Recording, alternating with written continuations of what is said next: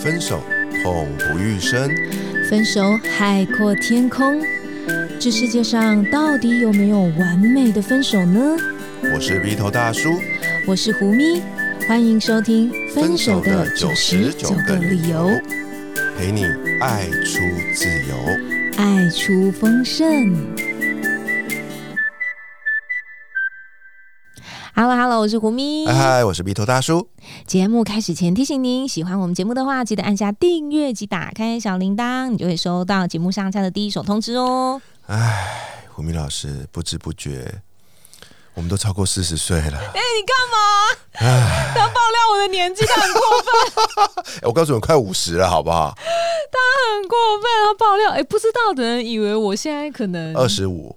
我是不知道啦，我们就是出声音没露脸的人都喜欢这样子 欺骗大家，这样 好啦，我就认了吧。我们今天这一集要来讨论，就是说四十岁以前要做的五件事情是什么？真的，对，因为我我猜想，我猜想哈，我猜想我们的听众大概都是四十岁以前吧，呃，可能会多一点的，有二十几岁的啊，哦，像我有得到一些回馈，就二十几岁或者三十几岁的，其实都有。那所以在你还没有到四十岁，那我觉得你即将要到四十岁之前，你要注意的某一些事情、观念啊，或者啦，如果你已经超过了，例如说五十六十，我觉得无所谓，麻烦自动将本集标题置换为五十岁以前要做五件事，六十岁以前要做的五件事。重点是听完这集，你赶快去做那五件事就对。对对对对对，嗯，所以我们一开始先讨论说哈，就是你到了这个年纪。因为我猜想，我们年龄很轻的听众相对少数，例如说你现在十八岁而已啊，或者是呃十五岁啊，相对可能少一点啦。在呃，你已经到了某个成熟年龄阶段，你要封印起来的三句话是有这三句。嗯，第一个叫做“我不做这种事”，这件事我不干。对，就是你可以有你人生的坚持，因为你活到某个年纪了，你知道你自己要什么啊，不要什么啊。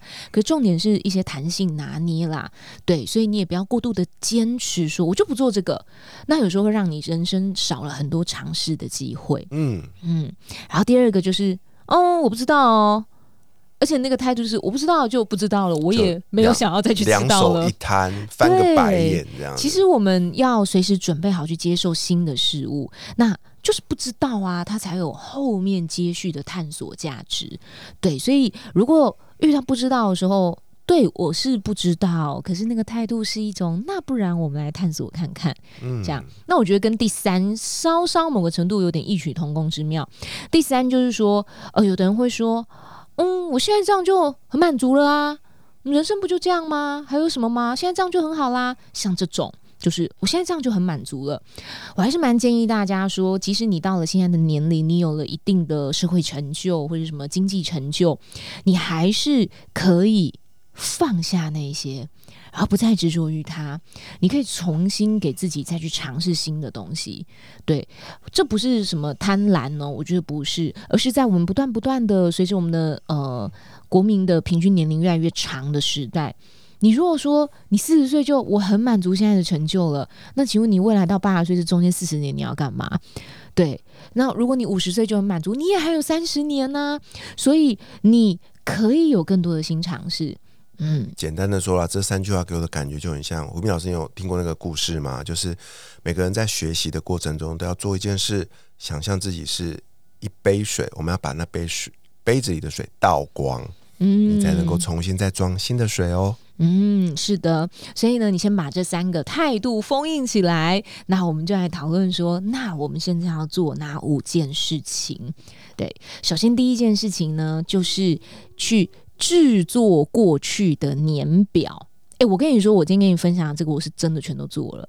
对，制作过去的年表。那这个过去的年表，因为我们已经活了一定的岁数哈，所以呢，就是以过去二十年，就是你以二十年为单位。这样二十年为单位，例如说，假设你现在四十号，就刚好四十号，那也就是二十到四十岁中间，嗯，这样子，对，你是呃就是不太需要从零岁开始写起，可能有点二十偏。二十到四十写完，嗯如果你啊、还想继续写，你再往回写这个零到二十啊。对对不过先。写二十到四十、嗯然后呢，拿出白纸一张，你就想到什么就先写什么，这样子。例如说大事小事啊，我哪哪时找到了一份工作，我什么时候辞了这份工作，我哪一年被加薪了，我什么时候升迁了，我什么时候认识一个很特别的人，然后我曾经受过谁的帮助，我曾经在哪时跟跟某一个人大吵一架之类的，这种就是把他想到什么就是写下来。那很平凡的日常也可以，因为在这个点，通常啊，有人就会说：“诶，我好像生活没发生什么大事、诶，就说你说工作没有啊，我就是一直都是在家里面，就像家管那样子，所以我也没有特别做什么事情。呃，那所以也没有什么工作辞职加薪这一类的平凡事也请你写下来也可以啊。例如说，呃，我在过去的日子里面，我做了什么？我每天都有打扫家里，然后呢，我也我有某一些事件也蛮具代表性，也可以写你哪一年搬家啦，你哪一年买车啦，然后你哪一年给自己一个犒赏啊，于是你买了一个名牌包这一类的，这样这个也可以写下来哦。简单的说啦，嗯你想到什么你就把它写下来，嗯，不要是的，不要有任何的批判，但是嗯你要很诚实的写哈，嗯对啊，不能够就是骗自己哦，对，因为就给你自己看，我们有没有要表框，就是对，贴在公布栏。嗯，对，因为那个过程你是不需要美化的，甚至你还可以写什么，这真的就没人看到。就是哪一年我曾经劈腿了。可是伴侣不知道，你就自己写下，哎，啊，你那张先收好，不要让他发现。你不要教坏人家啦，不是因为有有有些人是偶偶尔，或是你可能就觉得说，其实我也没有实质劈腿，我可能不知道在哪一刻我突然有点精神上的出轨精。神外遇，对你甚至也没有告诉过别人，我觉得你也可以把它写下来的。然后或者是说，呃，我被解雇了。你被解雇，你就写你被解雇，你不要写我辞职了，黑不我港好不好？对，就是你自己看而已啊。好，然后呢，你就这样把它写下来。写下来之后呢，你再，因为我们刚刚不是想到什么写什么吗？你再重新梳理一下，更清晰的。例如说，你想要把那个词语修饰的，你自己看的时候，你更明白，就没有要给别人看，就你自己看好。然后你把那个一条一条都梳理好了之后呢，坐下来，静下心来想想，从这些事情我领悟到了什么？对，然后这件事情为什么对你在四十岁以前要做这件事情？为什么它是很重要的？因为我们要做的事情是接下来这个动作叫做拔刺。把这个东西拔出来，例如说，也许你为了那个曾经的，像我们刚刚说，可能是一个不为人知的精神外遇，你每天都在心里面鞭笞自己说：“天哪，我怎么可以做这种事情？我太过分了！他明明对我很好，我怎么还会心里面对别人动心呢？”你你写了这件事情，然后你坐下来对这件事情拔刺，告诉自己说：“嗯，至少。”就这样啊，这只是曾经的一个经历而已啊。后来你也没有做什么事情啊，对不对？好，然后感恩，拔刺，然后感恩。那感恩什么？看你觉得你要感恩什么？例如说，感恩你自己能够很坚定的继续往前走，然后或者说感恩你自己终究挺过了某一个难关，例如说被解雇啊，这样，或者说感恩我自己，哇，我竟然有能力为自己买一个呃价值不菲的名牌包，这样子，对，好，然后继续往前走。因为每个人态度不一样，有的人是当时很开心买一个名牌包，然后后来就那边批判自己说：“我真奢侈又浪费。”所以那个名牌包变成不是一个礼物了，它变成是一个负罪感背在你的身上。所以拔刺、感恩，继续往前走。这是一个接纳过去所有自己的一个过程。没错，所以是第一个哦，制作过去年表，然后你要做的事情。好，然后第二个呢，叫做制作你的所有物的清单，你所有的物品的清单，然后好的跟坏的，请你都写下来。好清单、坏清单都请你写下来。好，那这个清单有分什么呢？有一种叫做物理性的清单啊，德西崩给丢啦，就是摸得到的那一种。坏丢崩哎对，什么车子、房子啦，哈、还有收藏品也算。然后是我们像刚刚说什么名牌包那一类的，好、这个也算。好，然后还有什么收藏品，例如说你的绘画啦，呃，或者是你有一些什么呃艺术创作啊，我觉得其实都算是。还有什么也是摸得到的钱。虽然你这在银行里面你也没真领出来，你没摸到，可是至少在我们的现在世界里面，这个金钱算是一个实质的东西嘛。所以这个也是物理性的清单。我有多少存款？我还有多少贷款？我还有多少负债？就是啊，我们欠人家钱没还。嗯，对，这个都是哦。所以这个是第一个物理性的清单。好，然后第二个叫做非物理性的清单。蒙蒙没掉哎，嗯，对，非物理性的清单，例如说我拥有怎样的人际关系，我觉得这个蛮重要，一般人不太会想到。所以我的家人有哪些？诶，这不是叫你把人家族谱列下来，不是这个意思哦，就是你现在经常往来互动的那些啦，就是这些日子以来，对，然后你就是比较亲近的家人、朋友，嗯，还有。工作上往来的一些同事、厂商或客户，呃，我觉得你也是都可以把它写下来。嗯，所以这个是人际。再来还有就是梦想清单，这个是非物理性的嘛？对，还有一些就是呃，我我的所有物嘛，我所有嘛，所以还有责任清单，你也可以把它写下来。还有我的超多的能力清单，对，所以其实你你想得到的，你拥拥有什么这一些啊？对，这个的过程是什么？这个你写的过程呢，是想要你去思索说，诶，我真的一无所有吗？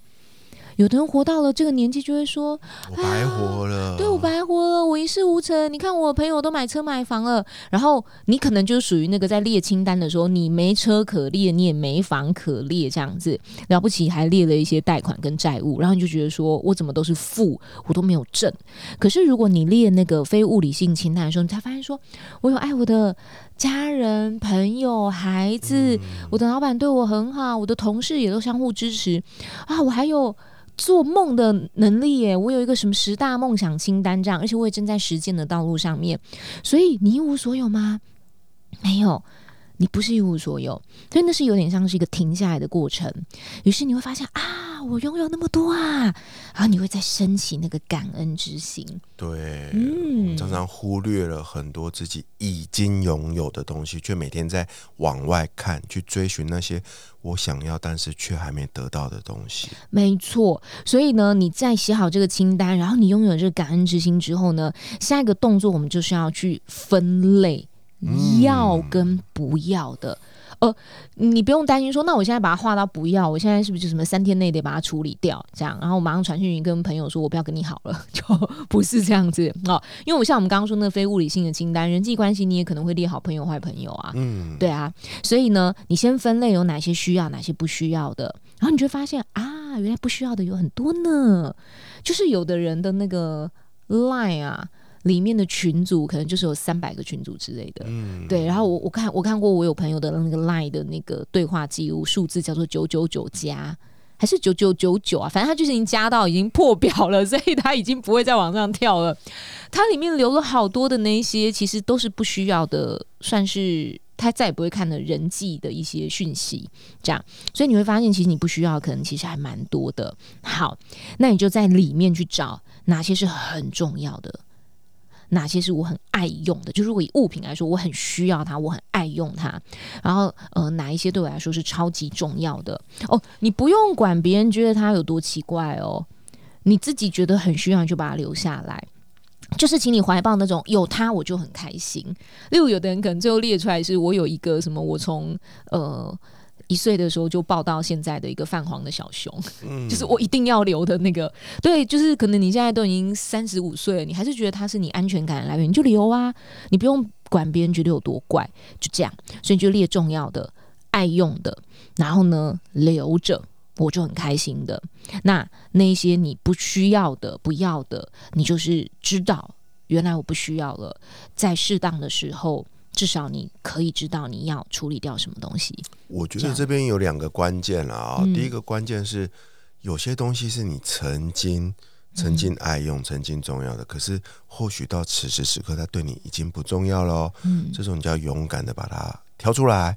另外一个就是啊，有很多人哦，就你知道念旧了，嗯，东西越堆越多，就觉得这个也好，那个也棒，那都是我人生就是曾经存在的意义。嗯，可是你别忘了。你那东西越来越多，你得要适时的断舍离，所以我会建议你可以用一个叫做优先顺序来做一个分类啦。嗯，哦，一二三四五六七，你常看过一些书嘛？嗯，就是就是呃，此生最重要的九十九件物品之类的，嗯你就编号到九十九之后的就不要啦，好吗？不然你的家可能就要，现在房子有这么贵啊，你可能要买很大很大的房才装得下所有的东西。哎、你这样说，我觉得我们可以录一集怎么断舍离哎对，好好像大家哎都很需要这个嗯主题，这样、对，而且断舍离不要的情感，我觉得也是一个很重要的事是情。的，对，没错，所以呢，这个是我们说的制作所有物的清单，你所要做的事情。然后在第三件事情就是你呃。到了这样子一个年纪的时候呢，请你定出属于你自己的生活风格。什么叫做定出属于你自己的生活风格？你就认清你自己现在的高度在哪里，以及你想要到哪样的高度。那么你就努力培养你的气度，嗯，那你可以去思考说，哦，那首先我如何才能够学到更优质的一些事物呢？还有就是，我如果要更精进自己，像我们刚刚说，培养我的气度啊，那我的高度啊，我现在要做些什么？就是我现在这个交友圈还是合适我提升我的高度的这个交友圈吗？还是我现在在看的东西，例如说影片也好，书籍也好，呃，上的课程也好，呃，然后我平常在跟人家聊的东西也好，它是不是真的是符合你想要的那个高度？好，然后你还可以再思考一件事情，就是如果我要保持身心健康，那我现在要做什么？因为不可讳言，就是说你想要活出自己的生活风格。身心健康是很重要的一件事情。我跟你说，我生活风格其实还体现在一些很细微的地方。那个其实我觉得是你二十三十，这个都是可以慢慢培养的。服装仪容是很重要的，嗯，这个是生活风格里面很重要的一环。服装仪容，还有我们刚刚说身心健康，所以我觉得健康管理是一件很重要的事情。还有一个是很容易被忽略的东西，照顾你的牙齿。啊，嗯，为什么照顾你的牙齿很重要？因为你牙齿不好，你真的没有办法好好吃东西。对我，我跟你说，这真的是从阿嬷身上学来，你知道吗？我阿嬷活到九十岁的时候才过世，可是呢，她到九十岁以前，她一直都很能吃东西，他的身材是合理的，他不是那种什么过度肥胖，没有，就是他都很能够用他的牙齿健康的去咀嚼东西，所以他真的是一个健康的来源哦。所以呃，你不要小看这件事情，我所以我说的照顾你的牙齿不是美观的问题，我其实遇不就不仅仅是美观啦，美观也是一个问题，就是我。遇过朋友在聊家里面的长辈啊，然后就会讲说，哦，长辈就会讲说啊，不要啦，做一颗牙齿好贵哦，然后就让他缺在那儿，空在那儿。然后缺在那，空在那儿，有时候其实就是咬东西，例如说他右边不方便，他就是咬左边嘛，所以他长期运用某一边这样。然后呢，其实也是咀嚼的不平衡。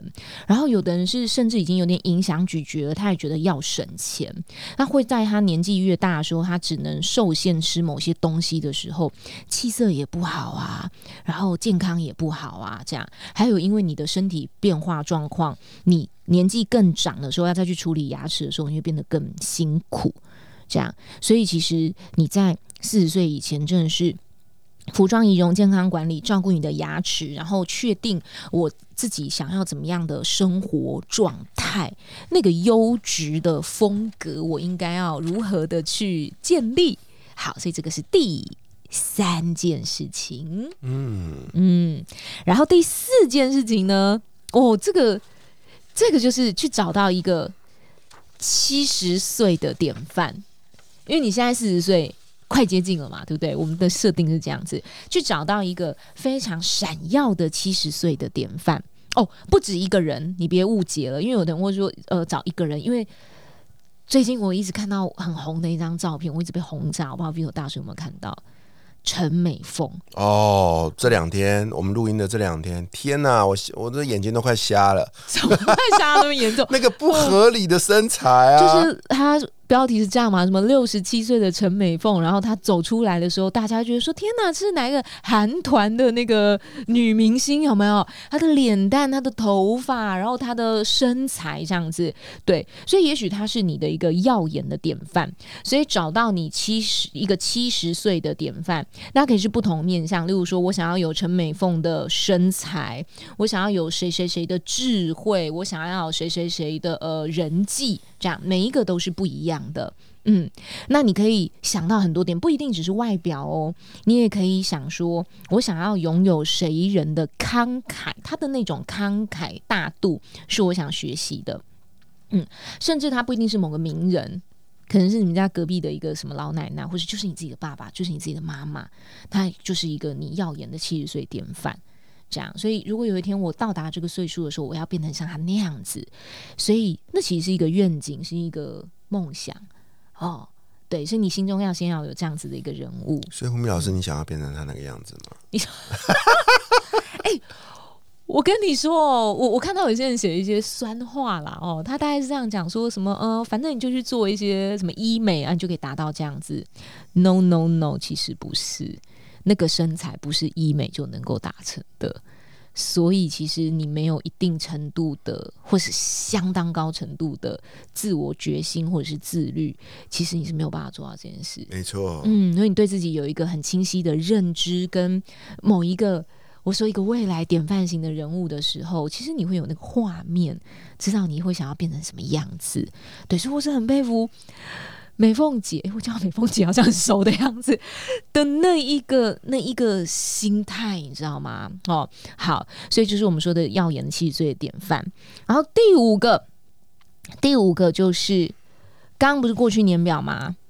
我们现在要做的是未来三十年的年表。哇，嗯。就是我们刚刚说，假设你四十岁以前嘛，我就算你已经最大值好了，就是你已经就四十岁了的话，你还可以想到七十哎，对，因为现在的医疗如果这么的发达普遍的话，那我觉得七十岁其实不是一件很很遥远的事情，对不对啊？所以制作一个未来三十年的年表，那你可以以五到十年为单位，就你不用什么呃 什么五十一、五十二、五十三、五十四、五十五这样写太累了，就你五到十年为一个单位。好，那你就问自己一个问题就好了。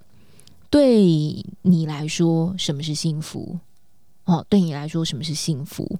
那你就可以思考一下，你就可以思考一下，对你来说，什么是最幸福的事情呢？例如说，不用为钱烦恼啊，呃，拥有个固定的工作啊，呃，或者是说，家人环绕在我的身旁啊，很愉快的都环绕在我的身旁等等的，这样。因为如果你没有去做这个思考的话，一般人对未来的想象会是什么？啊，四十再就五十啊，越来越老了。哎呀，人老珠黄了，什么年老体衰了。所以没有想过这件事情以前，你的未来，你可能越想越只是一个面对病痛、面对孤独、面对老年困境的一个不安而已。嗯，所以拿出一张白纸，然后或者你有一个你自己的小本本儿，以五到十年为单位，想到什么写什么。这样，例如哈，例如你可以说，哎，我四十岁到五十岁，我们就以十年为单位好了。我认为这是一个播种期，好，所以你可以从现在开始写你想要的挑战清单啊，种下一个好的种子。对，例如说，五十岁以前我要出一本书。这样，嗯，对你千万不要觉得说什么嗯五五十岁哦，那五十岁才才出书会不会太晚了？哪会太晚？你还有三十年呢。对啊，或是不一定是出书啊，看你个人啦。例如说，五十岁以前我就会是一个戒烟很完全成功的人，这样，所以五十岁以前我就是不抽烟了。好，然后再来呢，那是一个播种嘛，所以你为了你到五十岁以前你要完全戒烟，那你现在要做什么事情？可能变成呃，本来一天一包啊，变成三天一包啊。七天一包啊，呃，两个礼拜一包啊，然后慢慢慢慢嘛，对不对？啊，好，然后五十到六十岁以前，我想要完成的准备工作变成什么？因为刚刚四十到五十嘛，那现在是五十到六十啊，所以它变成是一个像灌溉的过程，就是我要培育这个种子，我要做什么？对我该做点什么事情。那六十到七十就变成是一个收割期嘛，具体去描绘说，那你理想那个收成状态到七十的时候，我是一个什么样的人呢？这样，所以呢就可以列下这一些。然后同时，在你这个我们刚刚说四十到五十、五十到六十、六十到七十的这个过程当中呢，你去思索一下，我自己还有我的家人每个月大概需要多少的生活费。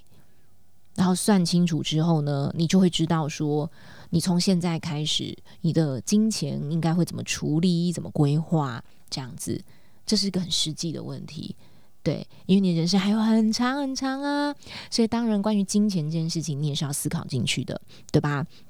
所以这是我们说的五件在四十岁以前要做的事情。我跟你说，这绝对不会离你很遥远。而且我自己因为真的写了这个东西啊，我其实发现它不是一天可以做完的。嗯，它可能需要一个三天至少有需要，不然就是个慢慢的过程。例如说，我在制作那个过去年表的时候啊，我是从零岁开始写的。哇，我超猛！我开了个 Excel 表，然后从零岁开始写，我精确到什么？我去找我妈妈。我问他在怀我的时候有没有发生过什么事，我连我在他胎内的时候有没有发生过什么事我都问了一下。哇，你在你在做研究是不是？我的意思是说，呃，因为我还是蛮相信有一些关于胎内记忆或者是影响这件事情嘛，所以我想问问看他说当时有没有发生过一些什么事情啊？例如说他有没有一个身心很大的波动？我说他当时有没有发生过他生命当中很大的一些呃心理起伏？其实某个时候，也许我自己认为是这样，可能会对。当时他腹中的胎儿也会有些影响哦，这不是要来怪罪你的父母说，哎，你怎么不安心怀孕？不是不是，而是说，哎，会不会我现在有某一些的信念或者是状态，其实可能在胎内的时候我就已经根植了。发现，你记得我们刚刚说的那个吗？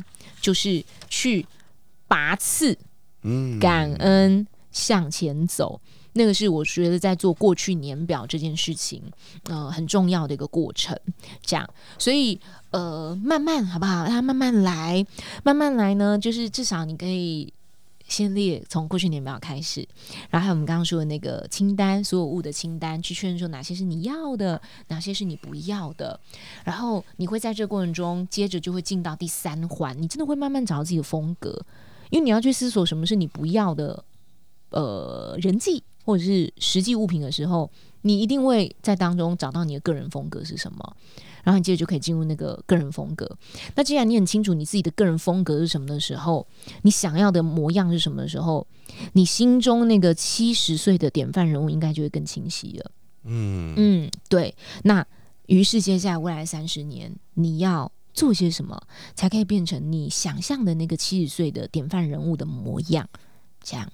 哇，听到这边呢，如果你迫不及待的话，赶快找出一张 A4 的白纸，可以呢倒带，从刚刚胡明老师说的第一点开始依序做。那我可以跟大家分享，事实上我在过去这五年就做过这样的事情。嗯，对我去盘点了自己的过去、现在，以及定下了未来的计划。嗯，我很幸运的才能够走到今天，能够。有幸去发展出我的第二人生，没错，所以不要被动的等待世界忽然变美好哦。那你不如就起而行，去为你想要的生活建立新的选项。那新朋友如果听到这里，喜欢我们今天分享的话，记得为我们留下五星好评，让我们知道你喜欢这个主题。也欢迎追踪胡咪跟 Vito 大叔的粉丝专业，跟我们近距离互动。相关资讯会放在这集的节目资讯栏里面。永远记得活好现在，未来绽放。我是胡咪，我是 Vito 大叔。我们下一集见，拜拜。